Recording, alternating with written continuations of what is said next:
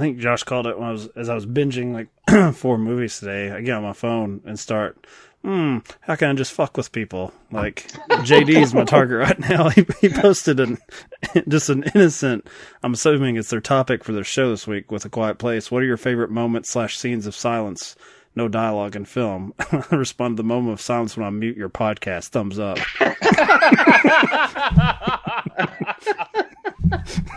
and the immediate, oh, immediate jackass. True Bromance cast liked your tweet.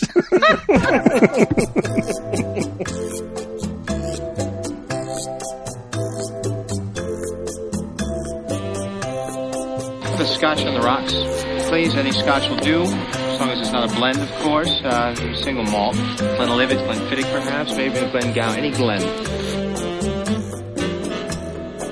I'm thirsty. I want a beer. What about you? You want a beer? Just a drink. A martini, shaken, not stirred. Welcome back to another Sober Cinema where we're going to be talking about, well, I guess our premise is a film that really took the mainstream by storm, uh, and then a forgotten film, and whether or not uh, we got it right as a civilization the first time around. And uh, I'll just be frank with both of you, even though uh, I've been programming our film selections up to this point. Uh, I forgot and actually had to do Jared's job and look at some numbers because I'm like, wait, which one of these is considered the one that's forgotten and which one's not? well, it's funny you would say that because uh, I, I didn't, I didn't recognize either one of them. I was like, wait, what? What? what are these movies? So so I guess for the that's uh, a bad sign. yeah, I mean it's it's definitely bad for podcast analytics to have uh, the longest ride going up against Clouds of Sils Maria, but. Uh, since I did look up opening weekends, both these films came out on April 10th, 2015, at least for Clouds of Sils Maria in uh, the States. That was the release date. And Longest Ride opened to 13 million. Uh, so finished third at the box office, uh, behind Furious 7 and Home. And I don't know what Home is either. Mm, that's a that that's a, that's a children's like, CGI movie. All right, we've done enough of that. Well, I think we've catered enough with Paddington and uh, hell, what was the other one? The Croods. Yeah. Uh, Yeah. Let's let's not dabble back in that. But Nicholas Sparks is due for a round two on this podcast. Oh boy. of course. So that's our mainstream selection, uh, and then the forgotten film that was. Uh, I remember this being talked about quite a bit on film Twitter, uh, which is one of the many disadvantages of having a movie podcast is that you're around those people where you see their content and their nonsense. Was this film that I would say the general public doesn't know what the fuck it is? So. Uh, just a uh, sort of basic plot line here, because I'm assuming this is going to be the episode to end all episodes as far as anyone listening not bothering to watch either of these films. Uh, longest ride, usual Nicholas Sparks sort of setup here. Uh, you have, in this case, a city girl that uh, is getting her uh, schooling uh, in what art history, art management, arts administration, something of Your that. guess Something is as hard. good as mine. Sure, and I honestly don't think the film is that interested either. Other than she seems to like paintings an awful lot and talks about them occasionally. She meets a uh, rodeo rider who's uh, the country boy and sort of a, uh, I guess, a mild version of like star-crossed lovers. And uh, then Clouds of Sils Maria, we get Juliette Binoche, I guess most famously from The English Patient, uh, playing an aging actress and her relationship dynamic with her personal assistant, played by Kristen Stewart, which mirrors, um, I guess, the stage play that made her famous. As far as it's about a older woman and a younger woman and their um, very hot relationship that develops. I wouldn't say this film is that that titillating. If you're if you're looking for some sort of uh, Skinamax type thing, this is definitely the art house version of, of it because they're going to talk it to death. They're going to talk all the way around how they're feeling about each other. Not only that, but I have to ask: Do we just not notice it under normal circumstances, or after uh, Ju- Juliette Binoche gets the, uh, I guess, the lesbian haircut because she's you know playing a lesbian? Um, By this you mean shorter. Well, really short. What's, what's a lesbian haircut, Josh? Tell us. Well, if you don't know, then uh, you know, I'll, but I'll give you she that appeared one. to have no eyebrows. That, that's what I'm getting at. no eyebrows. Okay, I can't go down. I can't go down that path with you because I was like, yeah, okay. They she gets a shorter haircut and it's meant to establish a time jump, right? That's what. That's how I thought about it because um, I didn't. I didn't really think of it in that way. Like she's becoming lesbian now, but I don't think she turned into a David Lynch character from Lost Highway either. I don't think she was going. Uh, as hairless as possible. You know what? I'm gonna have to go the tape on that one, Josh. do it because you're, you're you're laughing now, but you're going to see that she either just. Well, I guess what I'm getting at is is that maybe she just has really thin eyebrows or they're like barely there. But whereas I didn't notice it before, when she gets the haircut, it's very evident and it was very distracting. I had a hard time focusing because every time I looked at her, I just saw that beaming forehead with no eyebrows. All right. Uh, with that film analysis out of the way, with, the, with that mea culpa there, uh, what did you think about the film, Josh? Because of the two of you, I felt like this was more in your wheelhouse as far as the a movie that you're, I guess, trying to piece together what's real, what's not, and uh, you you usually are more into this type of stuff. You would be correct on that assumption. Uh, I wasn't really sure that I was going to like it because, uh, as we mentioned, I knew nothing about this film, and I just kept it that way. I didn't. I didn't look into it. I just. Holy shit, he's right. Now, she does have eyebrows, but they do something different to them than when she has long hair. Thank you. Thank you. All right. Out of context, I'm now posting this on our Instagram account. What hashtag should I use? Josh was right. Good enough. that's worth a few likes, I'm sure. yeah. There are some other Joshes out there that's like, I've been waiting. I don't know what that picture means, but yes, I am. This hashtag's for me. yeah. But uh, the the opening of the film, um, it really it, it's a little slow moving, and it seems more focused on the uh, the death of her mentor, the the director. Um, I can't remember the the the character's name that has died, but uh, they that's really the focus um, early on, and. It, I didn't really care. I mean, and I, I was afraid that that was going to be the the linchpin of the movie, and so I was just like, "Oh, this isn't a good sign if we're like really zeroing in on this." But it, it it's not. You know, it's just kind of how they're establishing uh, where the other uh, points of the movie come from. But like you said, uh, which you said it kind of nonchalantly, but it's not really that evident at first that the movie does blur those lines between um, the the real world relationship between uh, her character and Kristen Stewart's character uh, in comparison to the duality of the elements of the the movie that she's practicing for. You know, she's practicing her lines and preparing for. Uh, that said, that's when it really drew me in. I mean, the characters are pretty interesting, and the and the dialogue is good, anyways. So you, I was already kind of you know getting pulled in, but when they start having scenes where uh, you're not sure if it's them talking in real life or if they're practicing lines, that that was very interesting to me. That was uh, very reminiscent of another Juliette Binoche's uh, film, uh, Certified Copy, which was very much on a previous episode of ours. yeah, and that one's a little more abstract because they don't really give you anything to go off of in that film. Whereas with this, there's obvious moments when it is uh, the characters are pla- uh, practicing their lines versus having real dialogue, but you can you can very much make the the comparison of like, oh, they could be easily having this conversation, you know, versus it being just them practicing these lines. So it was very interesting to see. I don't know, just trying to piece together, you know, what When these it drifts could actually in be and feeling. out of like, wait Yeah. a minute, is Kristen Stewart's character actually saying that to her, or is she reading it off the? Uh, Mm-mm. I actually went. this probably sounds a little bit nerdy of me, but we're also doing a podcast on Clouds of Silsa Maria and celebrating the anniversary of that film, along with The Longest Ride. So it's already pretty nerdy. But uh, I turned on subtitles for this film, and uh, the subtitles drop in and out as far as the the quotes. Like sometimes it'll look like it'll like when she's directly looking at a piece of paper, it'll keep them in quotes, but when she's not, it drops them. So even Oh, if you had the subtitles on, Mm. it, it's still not really giving you a clue one way or the other.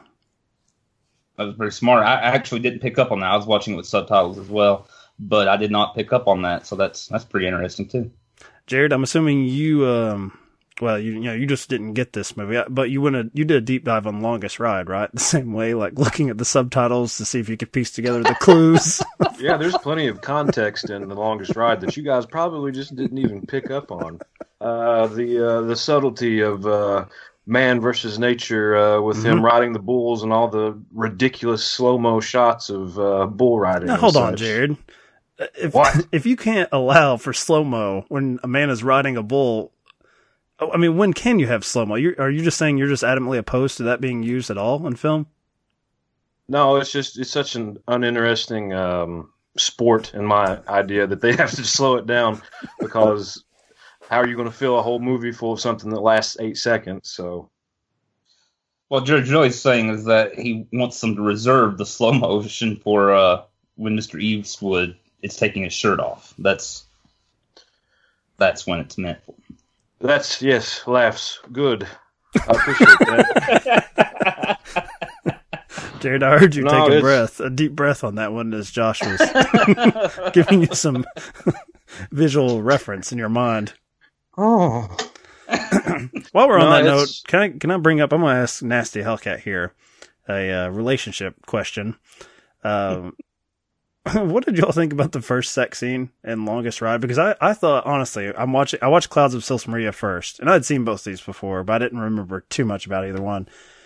I thought, okay, that's gonna be that's gonna be where all the awkward um, sexual chemistry or lack thereof will be because it's about especially the older woman trying to sort of figure out the landscape as far as if maybe these feelings she's developed for her younger sister are going to be reciprocated or if as Josh said that's just what the play is they're just reading off the text and her sister's trying to obviously do her job and help her longest ride the first sex scene is uh I believe our lead character here played by Britt Robertson the uh, art lover Sophia uh, playfully runs away from him and what does she end up in the like in a pond? She's like covered yeah, in just falls in Yeah. a pond. so uh, that gives, as J- Jared said, a little little Eastwood, little Scotty Eastwood here, uh, the I guess opportunity to be like, well, you can come change clothes at my place, Come shower, my come shower, and I'll water. go over here in my barn loft and start fixing some soup. but I'm gonna like turn back and gaze at you longingly, and then Sophia will also be gazing longingly in the corner of this barn loft, just staring him down. And it's one of those things that I think we've seen played before in like uh, comedy, where it's like if you don't look like little Scotty Eastwood here, rodeo rider. Um, let's say Jared was in Sophia's shoes, a man who has absolutely fuck all respect for rodeo riders. Uh, that's going to be a fighting gaze. if Jared's in that corner of that loft and Scotty Eastwood turns to look at you as you're undressing, trying to pull leeches or whatever off your body. I don't, I don't think it's uh, going to result in like a come hither type look to an invitation to come get in the shower. Um, it's one of those things I think that you have to look past in rom coms, but I always wonder um, when they're concocting these schemes if they if that's ever going to change. Where it's like, mm, maybe we can do it a little bit more gracefully than I'm naked now. what do you think about that? Does that work for you, Jared? Is that your move? Well, I don't really think that we're uh, discussing a film that's really uh, got a lot of writing expertise in it. So, I mean, it's fine. It fits in with the rest of this stupid shit in the rest of this movie. So, sure, he turns around. Oh, I need a washcloth, Scotty Eastwood. Oh, I'll help you with that. I actually like that. go. Why isn't there that dialogue in the film? That's at least own it. At least own the sketchiness of the whole the whole Oh, I don't know how the shower works. Can you help me?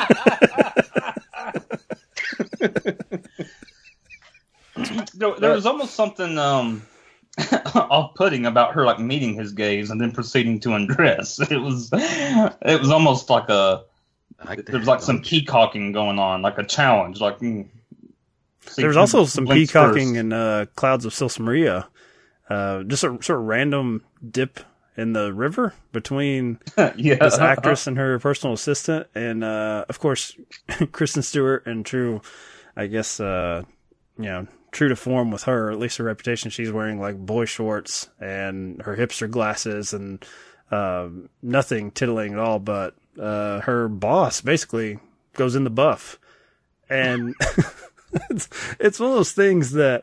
I wonder about the casting of Kristen Stewart, who I actually really like here. This is probably the first time I've ever liked her in anything. She fits really well into that type of role. She I mean, it was perfectly cast. It doesn't even it. seem like she's acting. Like you know that sort of No. nervous energy she has, or that uh, like that sort of wariness of like you know the the sort of like the bullshit of celebrity, which the film is kind of attacking a little bit. Perfectly cast, as Jared said, with her, like that she's having to you know put up and defend um, this person who basically is out of touch with reality. But that make it does make for a very awkward uh, will they or won't they romance if you have one of the characters thinking that not only is she employed by her but that this person has no she's has no basis for her thoughts like you know she's she's someone who's living in the past So, what you were saying earlier was that, and like Joanne, I don't take that kind of role seriously. Hmm?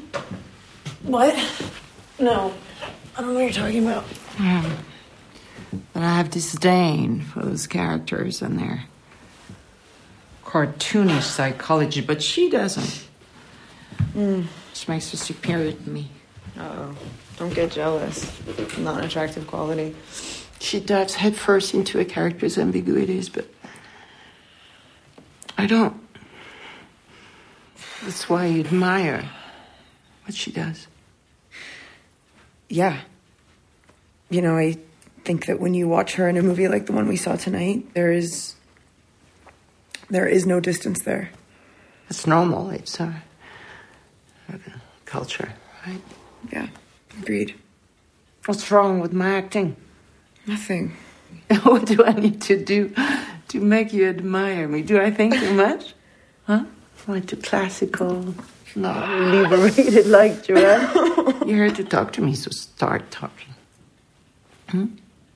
I don't know, you you, you can't be as accomplished as you are and as well-rounded as an actress as you are and still expect to hold on to the privileges of youth. It just doesn't work like that. Oh. So I'm allowed to not be old as long as I don't want to be young. Is that it? Yeah, I don't know. I guess so. Yes, totally. Well put. it's it's something where uh, I guess what I'm saying is I'm glad there's not a longest ride uh, shower moment between the two of them because I'm not I'm not pulling for this. I'm I'm actually wanting Kristen Stewart to get a better gig. I want her to get a better job because this Juliette Binoche's character is uh, to I guess a layman pretty damn insufferable as far as like do it or don't. you seem fine. You seem well off. Just shit or get off the pot. What is you know? I don't understand the constant bemoaning of taking this part, and then like I can't do it. I, there's a lot of scenes where she gets on her iPad and yells at someone over Skype, which I say easy now. You can't really criticize too much. I, that's what I'm saying. It's my bread and butter, and it doesn't pay well either. I, I agree with what you're saying. I, at first, I wasn't sure that that I agreed because when they have some of their more uh, casual conversations, it's you know pretty friendly, and it, she's a little bit more um, charming because she's not as in touch with like the the modern day actors and stuff. She doesn't care. She doesn't seem to be obsessed with celebrity and the the the whole scene that goes with that. But then, as you said, like then she becomes a little bit part of that when it comes down to just doing her job. You know, all of a sudden she can't function. you know, she's uh, whining and crying. So Jared, just go ahead and Yes. unleash on this movie. I mean, this just, I said earlier that this seems like something Josh would be into. This seems like something that would make you uh, actively angry as you're sitting there watching this, knowing that this is what I've selected for you. So much so that I feel like I've put you in a corner where at the end of this episode, you're going to have to go with the longest ride. You'll have to. Uh, I I hate to shock you, but I didn't hate Clouds of Silsa Maria. I didn't um I didn't dislike it. Wow. Okay. It, so uh, what is it that worked for you? Because this, I it was intriguing to me. Um, I know you guys have spoken more about the uh, relationship between the actress and the um, assistant, but um, it, it, was intriguing to me to see her dealing with trying to be Helena and then the fighting with it, kind of mirror, mirroring her own um, situation where she is losing kind of her power in Hollywood. I think the aging process, basically. The, the age, yeah, the, the aging angle is what really intrigued me, and how she's she is becoming sort of like Helena, and she doesn't want to play Helena because that's sort of like accepting that she's becoming older and losing her power and not getting the you know the young roles, and I think that applies to most of Hollywood in general. So, well, in particular, this role is an older woman who I don't know, was tricked, bamboozled, taken advantage of. I mean, yeah. they, they were both characters, and I think Kristen Stewart's the one that's trying to defend like the work itself more, saying there's something interesting that can be played here. But clearly, within the text of the, the like the the play within the film is that that character is going to be the the victim. You know, she's going to be vanquished in some way uh, mm-hmm. by uh, this younger woman who's a con woman. And Chloe Grace Moretz, I think, is also really good here because she. Mm-hmm at first is sort of introduced as just an idiot who I think Lindsay Lohan type. Yeah, and uh, I think you know I don't know if that's mean spirited because they do mention Lindsay Lohan, but it almost feels like they mention her early in the film, like that she exists in that world, just so people won't be like, "Wait, was that supposed to be Lindsay Lohan?" Because it's like, no, no, they mentioned her earlier, so, so close, not, but it's Lindsay Lohan. Um, I, I think you know she's when we first see her yet again another iPad moment with Juliette Binoche. She's looking up like, okay, who is this? asshole that's going to take you know this part. Who am I going to be working with? That's so great. That's in all these like superhero movies, and um, she's maybe playing the part of like the sort of dumb, you know, wild party girl because she's like, ah, I'm going to do something. I don't really know what it is. I guess he's a famous writer and she's pretty good, but I don't really know. Like giggling and uh, by the end of the film, uh, Josh, I don't know if you felt this way. Um, I felt like she's someone that has actually got total control of calculating her career and her image. And that's something that the older actress has not even considered. Because right. you, you see the, the intermingling of her like sort of personal problems with like her romances and paparazzi, but it all feels like this is something that she's using to her advantage to push her forward. Yeah.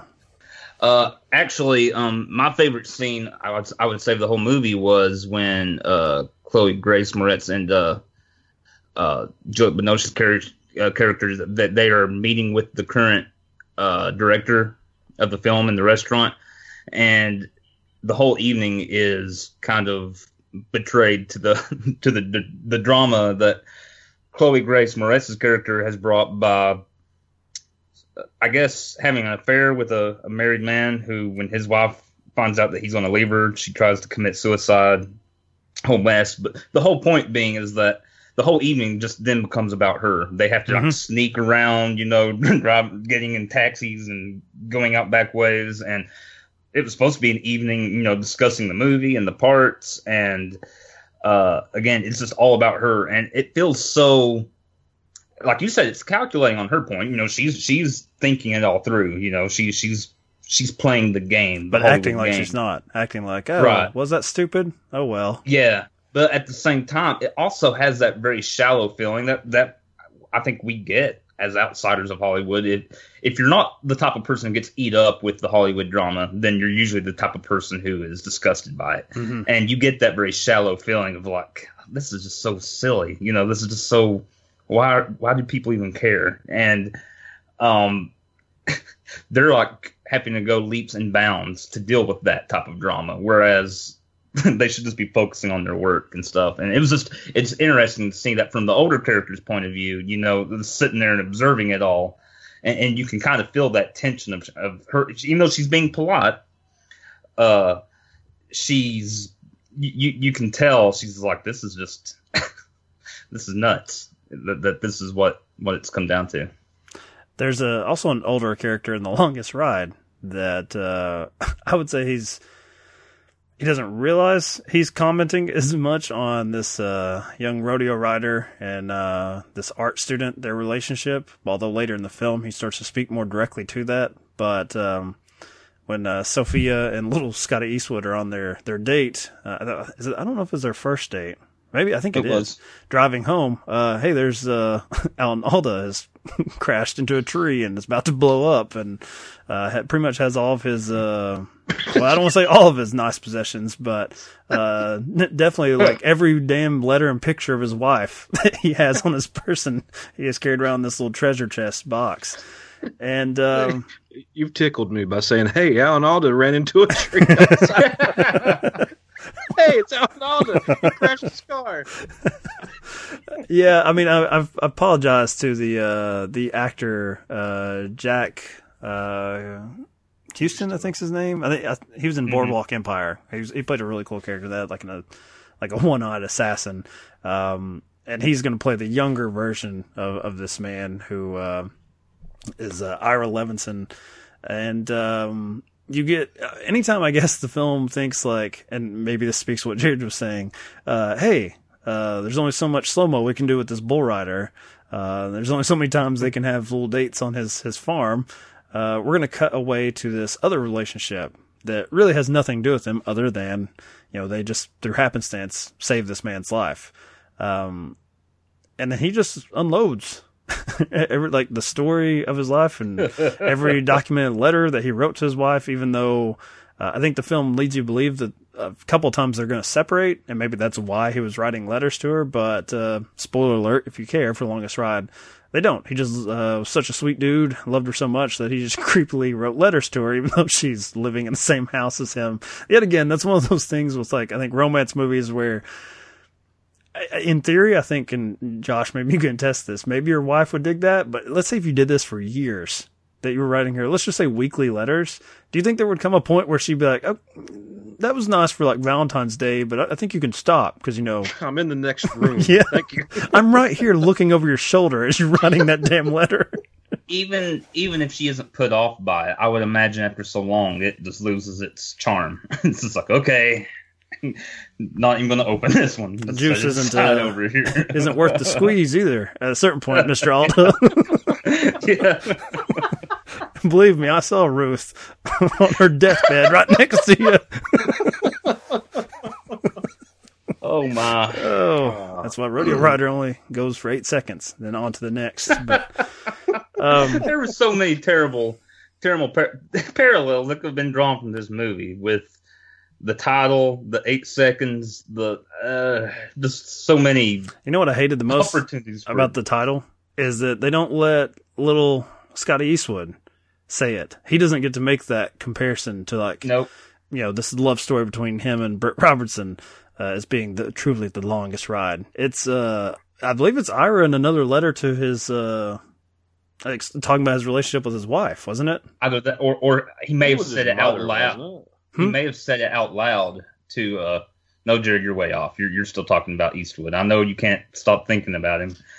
I But- thought that's what that, that's how his mother put it. it. Is like that's the longest ride of your No, career. or no, it was Oh. it was it was Alan Alda that said it. I think I'm sorry, longest ride expert. I, I apologize. I, I can't Josh, remember it. Please don't post this the letter. episode on longest ride forums. Jared's fucked that audience up for us. Now we're gonna get those listens. Thanks, I'm Jared. So sorry. Been banking on this audience for months, building up to it. Oh well. On to the next, Oh. the Sparks Oh, verse. half a dozen of you. You're actually now talking to our real audience, half Oh, dozen of oh you, yeah. Uh, my, my, and they're saying, "Please stop." Um, I, you know, I watched this. Uh, swipe the movie pass. Uh, me and the the wife um, went to see it when it came out. So girlfriend at the time, and um, she likes some of these movies. Um, but even you know, she's like, ah, they're pretty you know formulaic. You know, you get the like the and having done Safe Haven for this podcast, it's like you get two people from different walks of life. Usually, one of them's an outsider to the town. Uh, and, uh, I would say mostly the guy is usually some sort of like everyman. You know, he's like the average schmo. And even with Ira here, he's not, he's the one that's like, I don't know anything about art, but man, I love the way she talks about it. Like, you know, she's the one with the deep analysis. And, uh, you know, what he does for her is basically just grafts onto her passions. And it's like, if you like it, Yeah. maybe I like it. mm, I, I don't know if that's playing to the audience or doing a disservice to the audience because that's like going back to that letter writing that asked with Josh. Do you honestly think that your loved one's gonna be like like everything I like and like it all the time if I like it? Like eventually they're gonna be like, all right, get, get your own hobbies, go do something with yourself. I, I, I, to try to defend the movie a little bit. I don't know if I would go that cynical, Do it. especially with Super something fan. like um, collecting art. I mean, that's the type of thing that like.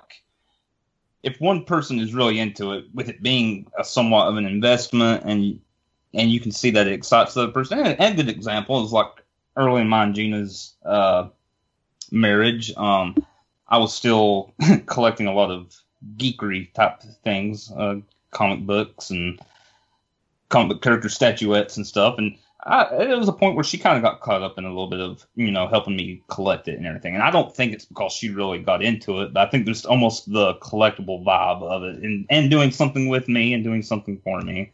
And uh, I think that's what she was kind of getting out of that. So I'll, I'll- I'll give it that much that there's there's some of that that can ring true. I think the Uh, problem is we don't know anything else about Ira other than how much he loved That's- Ruth. He's a terrible Yeah, driver. yeah, and, and that makes Jared, you're laughing at me for saying he ran into a tree. I don't know. Maybe maybe a kid, a child, crossed the road and he he did something heroic. We don't know because the movie doesn't already care put about that them. the wheel, Jared. he dropped one of his letters in the floorboard. I like your shaky. I'm about to run into a tree voice. Jared. oh no! Let me say Oh, one thing that uh, I came out of this movie thinking. Um, I think, I think that uh, they should have gone one way or the other. I guess in the, I, I'm assuming this is from the book. Uh, I feel like you could have made something interesting out of the couple, the art collecting couple, or the rodeo guy and the city girl.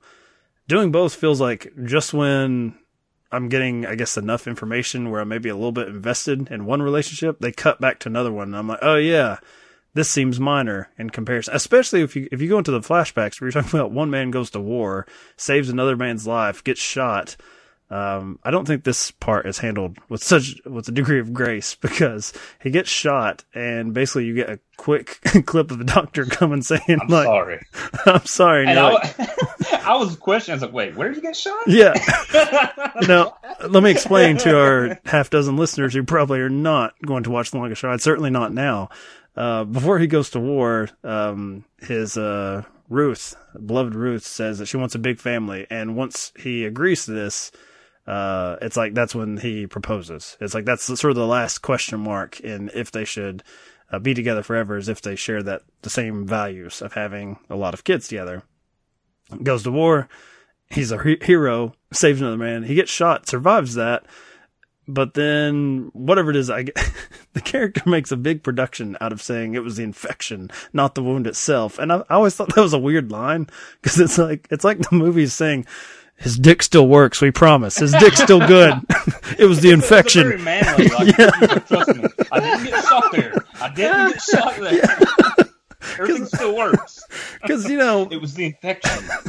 you know, we don't see um really any sort of sex life with the, the older characters, which is fine. That's that's good because it would be a little weird if he's explaining it in his hospital room to this young woman who's a complete stranger. But I. I felt like that was a weird distinction they were making. That was like, no, no, no, no. Just the infection is what it was. Nothing, nothing hit the goods. nothing hit the all the goods. yeah. And you know what they're dealing with is far more serious than Rodeo Rider, which is basically like, hey, won't you please stop doing this thing that you uh you can no longer do physically? Yeah, it's killing you. That seems like something that's like, yeah, give it up. Uh, you know, with the the flashback couple, they can't have children. He went off to war. Uh, they're having trouble adopting. She's a school teacher, so she's reminded every day of what they missed. Like, there's a lot of drama there and a lot of sort of understandable tension that I think it does a disservice to our modern couple where you're like, you know what, this doesn't really fucking matter. I don't care if you all are together or not. Like, if you all can't get your shit together, think about poor Ira and Ruth. And his dick still works. Just want you to know.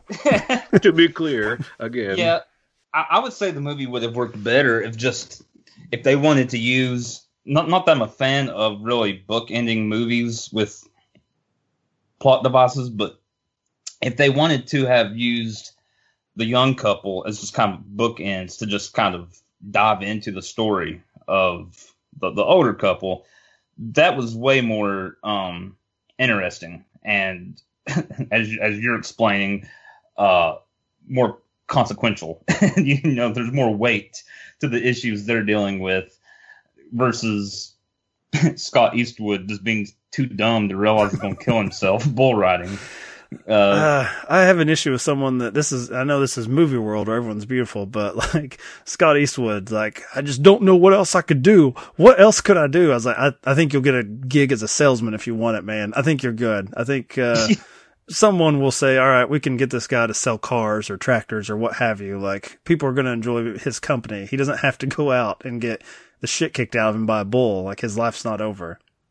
And let me, I'll tell you another, a, a huge problem with the ending beyond its contrivances is, uh, that character does not learn his lesson really. I mean, he says he does, but you know, for those who haven't watched it, as you said, we'll probably never watch it. I'll set it up, but you know, we got to do something with this podcast. We keep selecting things like, well, God knows, no one will watch this. Don't know why we did, but here we are, a half hour later, still discussing yeah. the nuances of it.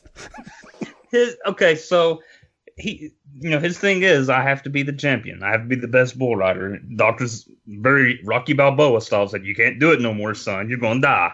If you, you know, you get hit the wrong way, it's over. You're dead but he keeps doing it. And so um, I don't remember the real the, the character's name, but um, Britt, uh, what's her last name? Robertson. Uh, yeah, Robertson. Tomorrowland. Uh, she uh she gives up her her passion, you know, out of concern for him. You know, she gives up on the, this opportunity to go to New York and intern uh, for this art museum and everything. She sacrifices that for him. And when she asked him to sacrifice, you know, stop putting your life on the line because you know I'd kind of like for you to live, he he refuses. Something that and, seems beneficial to him as well. Yeah, yeah. And so at the end of it, when you already have this very contrived ending happening where Alan Alda has left, you know, just magically the person he has been talking to is an art lover and has a future in art. He happens to have this huge art collection stowed away that he's going to uh, auction off and, and, and invites her to come come watch and be part of. Uh, you would think Scott Eastwood's character would be like uh, before the big, you know, before the big rodeo, especially when he draws the name of Rango, the the bull that about killed him. Uh, you would think that would be the moment to have the epitome of like, yeah, you know what, it's not worth it. I'm going to stop. But no, you know what? He fights, um, not fights, but he, he, he rides the bull, he wins, and then he's a, yeah, then he fights the bull. he becomes bull. enraged. not today, Rango. you know what? I'm gonna agree with Jared. I actually would want him to fist fight it and win. yeah, knock the bull yeah, out. I'm, I'm, I'm down with plus that. eight plus on this movie. If he actually would have fist fought the bull, but he, he, he wins. You know, he went So he he's the world champion, mm-hmm. which, by the way, carries its own weight of financial wealth because even though you know rodeos and uh, you know rodeo cowboys aren't necessarily um, bull riders, I should say. Uh, they're not like NBA stars or anything. They're still making out pretty well, especially if they're the champion financially speaking. Uh, no, he wins. He wins, and then he decides, no, I'm going to go apologize. I got, but he didn't sacrifice anything. You're saying he, he, he got exactly what he wanted, and now he's going to double dip. He's going to get the girl yeah, as well. Yeah. And and and he's the one with his six hundred dollars uh, buys the portrait of Alan Alda's beloved wife Ruth here, and that's the that's the the, the magic bullet to unlock every other piece in the art collection, which is worth millions. Talk yeah. about having a good day. Because the, yeah. the, movie is basically making it very easy for him to just absolutely retire because he accomplished, there's nothing left unfinished for him. He accomplished exactly mm-hmm. what he wanted, and now he's very wealthy, and he gets the girl, yeah. and she stays put in North Carolina. Mm-hmm. It's very, uh, it's very troublesome, and it's very, uh, like I said before, it's very contrived, and I can't remember who it was I was reading because whenever I watch a bad film like this, I, I do enjoy pulling up reviews. Like, oh, let's see what other longest ride forums. Don't let them lie to us. but uh, somebody said something along the lines of like Nicholas Sparks stories have to have these contrivances because his characters lack anything remotely interesting about themselves. And I was like, that's that's true because you almost do get that feel good feeling after you're watching. I'm like, yeah, everything ended good and happy. It was cool. I like how that came together. And then the moment you start to think about it, you're like, no, no. let's let's That's switch back it should be at all. because I'm I'm fascinated by the Nasty Hellcats um, approval of Clouds of Sils Maria.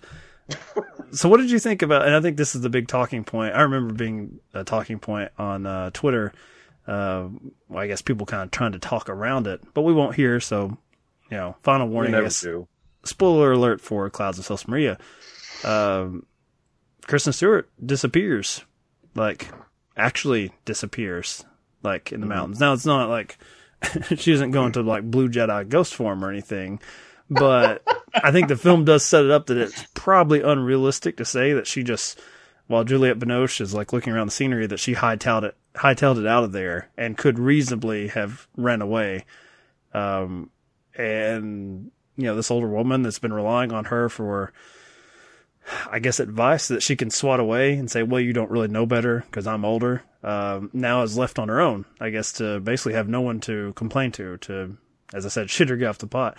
And, uh, Kristen Stewart's character not mentioned again after that. So, Jared, Never again. I mean, it's a very art house thing to do. What, what did you make of that? Did you like it? Actually, I thought it was pretty good in the sense that, like, a lot of the interpersonal relationships um, with Binoche and Stewart took on a quality of the story that they were reading. Uh, Uh, there, a lot of that mirrored um, the uh, kind of like the struggle between the two. Um, Are you saying that you think- suspected early on that she was? Did you suspect Stewart was not like a real flesh and bone character? Did you think it was a part of Binoche's psyche?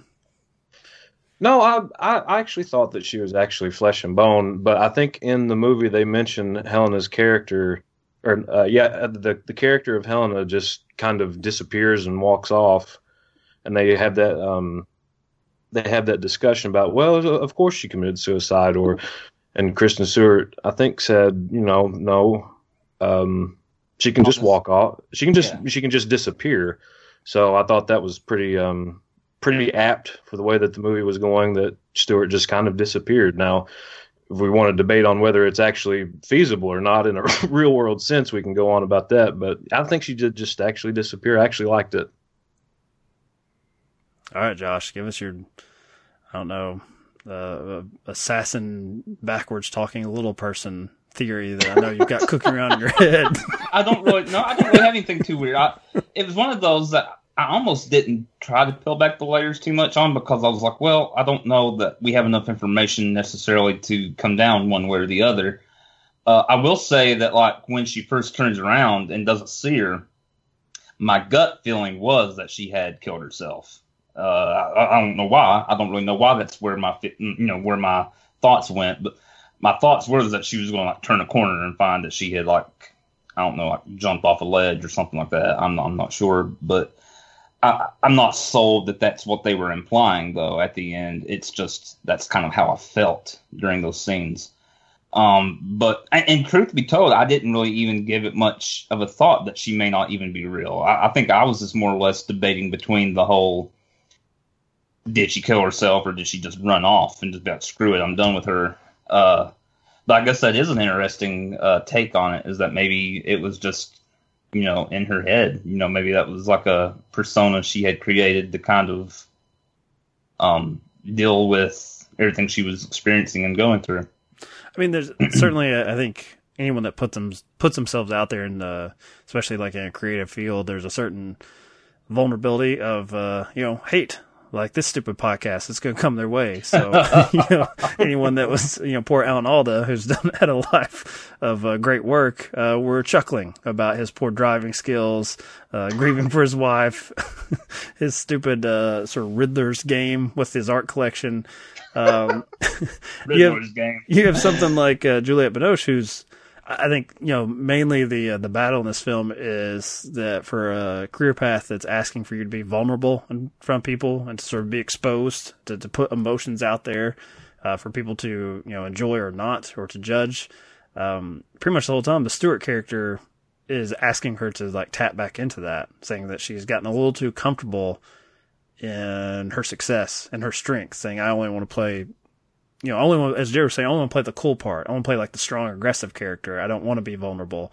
Well, not only that, it's also kind of commenting on the her her being so highbrow. You know, like because they go and watch the superhero movie that Chloe Grace, Which is- character is The, in. the worst thing I can say about that is that you know it precedes sort of what you're saying, an interesting debate between these two characters.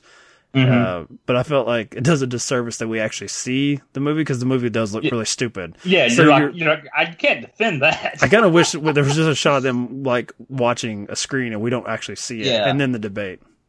But then they kind of made up for it at the end with the, uh, I guess, the very end with the, the director who uh, was trying to get her to be part of his superhero movie. I guess Mhm. uh, I don't know if it's supposed to be part of that franchise or something altogether different.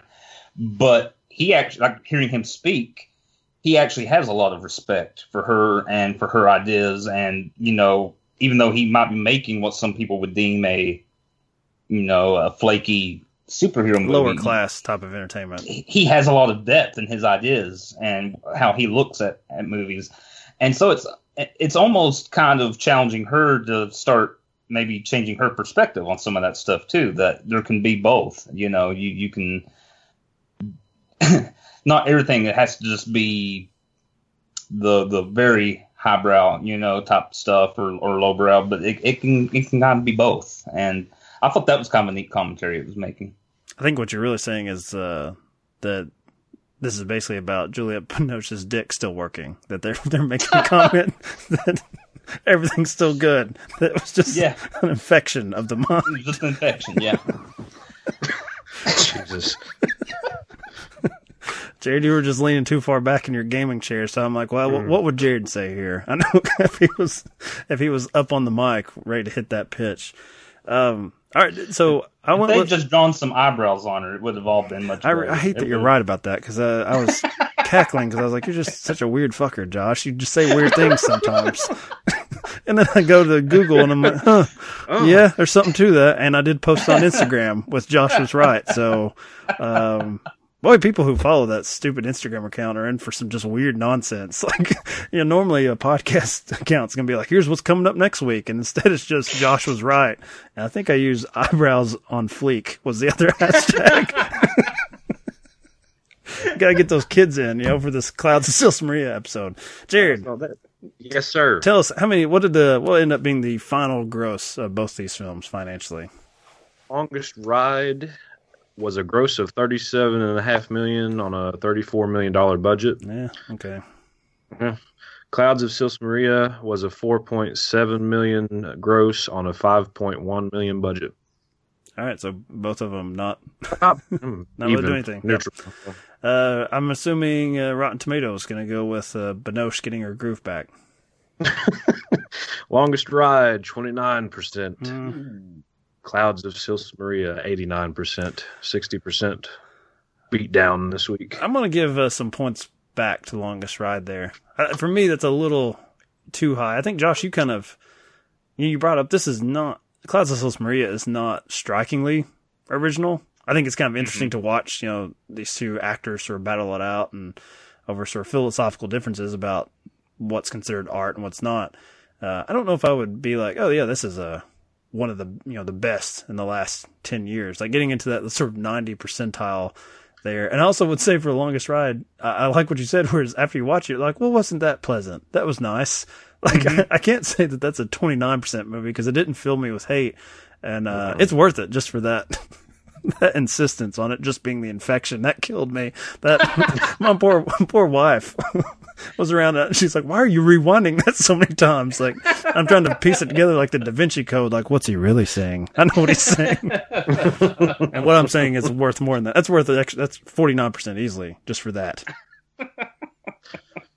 Yeah, as far as Nicholas Sparks movies go, I mean, it wasn't like a torture to sit through. I didn't care for it, but I think 29% is probably a little bit too low.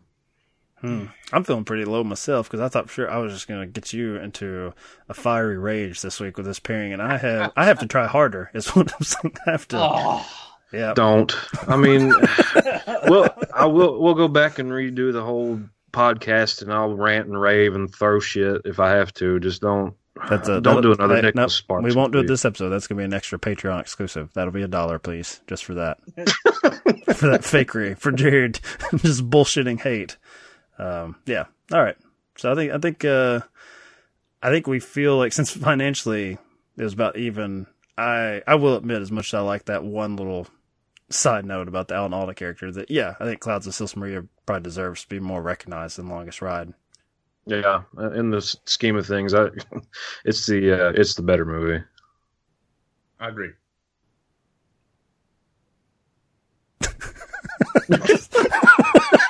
Thought we lost you for a second. Usually, chime back in there. Oh, dead air.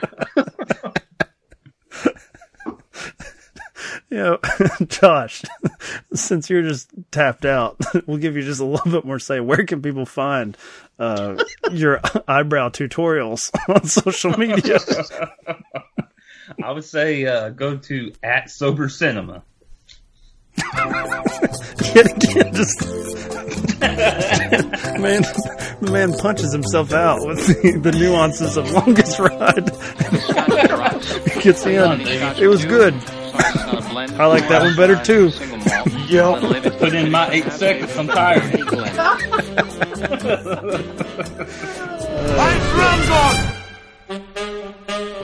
I'm thirsty. I want a beer. What about you? You want a beer? Just a drink. A martini, shaken, not stirred.